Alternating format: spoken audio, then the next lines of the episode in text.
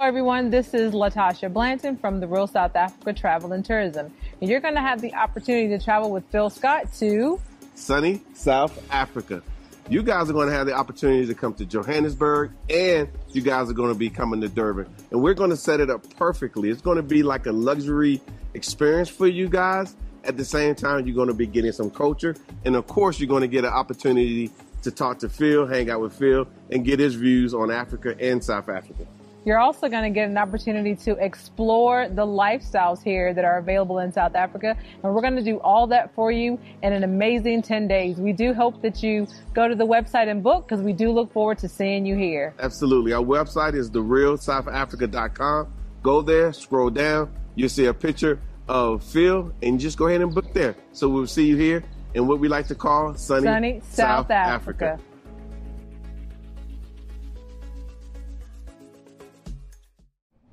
The case of Brendan Depa is sparking a lot of controversy and conversation. Now, Brendan, uh, in February of this year, was seen on camera at Matanza High School attacking a teacher's aide. Now, it is said that the teacher's aide took away his Nintendo Switch, so that's a, a PlayStation or a, a video game or something like that and he got upset. Now, we won't show you the video because it is pretty brutal.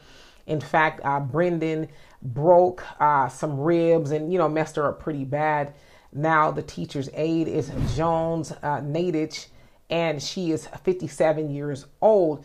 And uh, shortly after that, she got a restraining order to keep Brendan away from her, her family, and the school.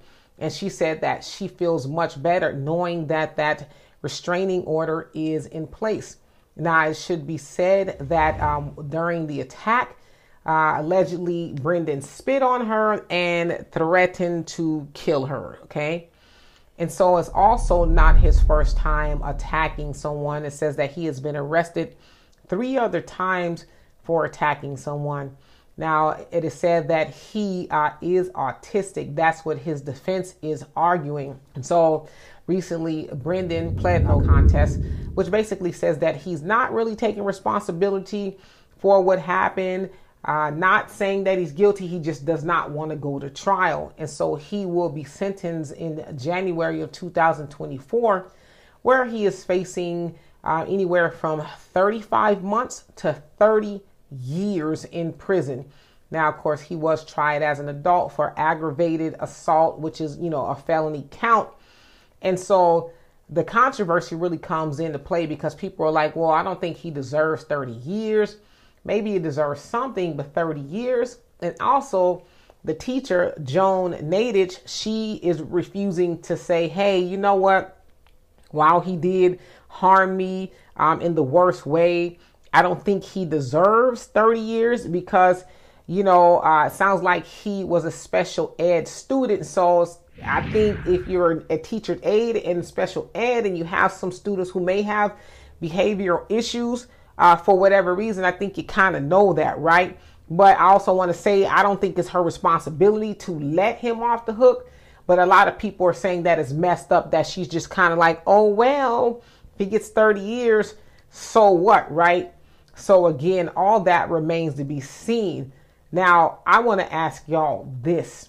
What do you think? Do you think that he deserves the 30 years uh, for what he did to her, or do you think he deserves some other form of punishment? So, anyway, for more insightful commentary, please subscribe to this channel and my channel, The Demetra Kaye Show, here on YouTube. Peace.